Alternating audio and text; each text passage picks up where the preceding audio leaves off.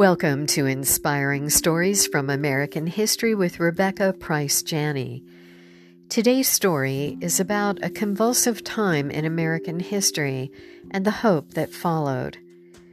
In Barry McGuire's haunting 1965 hit song Eve of Destruction, he sang of the world dying at the push of a button that would begin a nuclear war, and how, because of that threat, and the violence exploding everywhere he looked, the world was facing its own demise. In 1968, it appeared indeed that all hell was breaking loose, beginning in Vietnam, where nearly 60,000 Americans would die over the course of that conflict. As hostilities intensified, in the spring of 1968, so did the efforts of anti war protesters back home, mostly college students, who sometimes burned draft cards and or fled to Canada. Some entered seminary and the ministry to stay out of the fighting.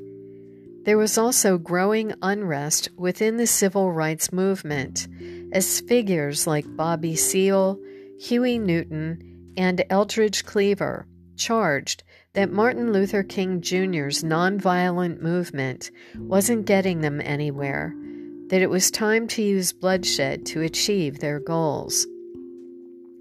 Trying to hold the coalition together, King lent his support to a group of striking sanitation workers in Memphis, Tennessee, in early April. While he spoke of attaining full equality, there was also a ring of mortality in his biblically laced words to the pickets. Well, I don't know what will happen now. We've got some difficult days ahead, but it doesn't matter with me now because I've been to the mountaintop and I don't mind. Like anybody, I would like to live a long life. Longevity has its place, but I'm not concerned about that now. I just want to do God's will. And He's allowed me to go up to the mountain, and I've looked over, and I've seen the promised land. I may not get there with you, but I want you to know tonight that we as a people will get to the promised land. And I'm happy tonight.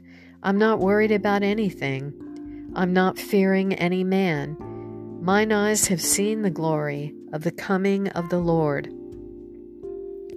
Just after six o'clock the following evening, an assassin shot King while the civil rights leader stood on his motel balcony. When Senator Robert F. Kennedy, who was campaigning for the Democratic nomination for the presidency, heard the news, he went to a scheduled stop at an Indianapolis ghetto and told the people what had happened. As the crowd stood in shock, Kennedy combined an appeal to prayer with a quote from a Greek philosopher He who learns must suffer, even in our sleep, pain which cannot forget, falls drop by drop upon the heart until in our own despair and against our will comes wisdom by the awful grace of God. Many riots broke out in America's inner cities during the next days and weeks. With the war in Vietnam reaching new levels of death and destruction, it seemed like violence was engulfing the country. It was about to get worse. Robert Kennedy won a critical primary in California on June 4th, and right around midnight addressed a crowd of supporters in the ballroom of Los Angeles' Ambassador Hotel. After finishing his speech, he took a shortcut through the kitchen where shots rang out and he went down. During that cruel and convulsive time in American history, God was breaking through the clamor in some intriguing ways it might have seemed young people had given up on traditional expressions of Christianity, but the highly successful rock opera Jesus Christ Superstar took a modern look at the old, old story, as well as the musical Godspell. One interviewer who covered a Pittsburgh production of Superstar said he thought that Jesus now seemed bigger than the Beatles. The Jesus in that play wasn't anywhere near an orthodox portrayal, but there was no doubt that young people were flocking to the real deal. Known as Jesus people and Jesus freaks, a mini culture grew up around these new style hippies. The pop music charts contained hits about the Lord, such as Day by Day, Put Your Hand in the Hand, and Jesus is Just All Right. Barry McGuire, who had performed in the lascivious Broadway musical Hair, became born again. He went on to launch the contemporary Christian music genre. Even those who didn't know Christ were taken with him. One memorable 1970 hit song was Norman Greenbaum's Spirit in the Sky, about where he would be going when he died. Greenbaum, a Jewish man, felt inspired to do the song after seeing Porter Wagoner, a gospel singing country artist, on TV.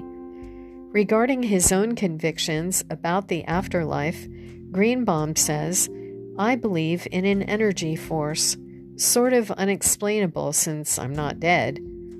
He meant not only to entertain with the song, he said, but also to be an inspiration never to lose faith. In addition to the growing popularity of Bible prophecy and the Jesus movement, the charismatic renewal got underway beginning on the West Coast, mostly associated with the ministry of Dennis Bennett, an Episcopal priest. And while radical college students were disrupting life in U.S. cities, God Himself interrupted the easy pace at a small school in Kentucky.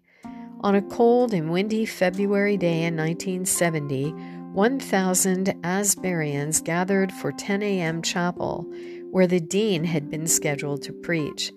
At the last minute, however, he felt compelled to let a student give a testimony about what God was doing in his life. Then the dean invited a few others to do the same. As the student spoke, a powerful awareness of God's presence filled the auditorium and when the bell rang for classes to begin, it went unheeded as students began, one after another, to confess their sins. The rest of the day's classes were canceled, and people lost track of time, forgetting even to eat and sleep. On February 10th, a full week later, classes were resumed, but the chapel remained open for prayer and nightly meetings continued. The effects of the revival spread far beyond Asbury, wherever teams of students took the story to other campuses. Don Daniels wrote in the Wheeling News Register that what had happened at Asbury told him there remains on the nation's campuses a hardcore sense of morality, and that in the final analysis, the mark on history will be written by the people who spurn the podium of militant dissent in favor of a quiet place to talk with God. Thank you for joining me for inspiring stories in American history. And for more information about that period, please read my novel, Sweet, Sweet Spirit One Woman's Spiritual Journey to the Asbury College Revival. I'm Rebecca Price Janney.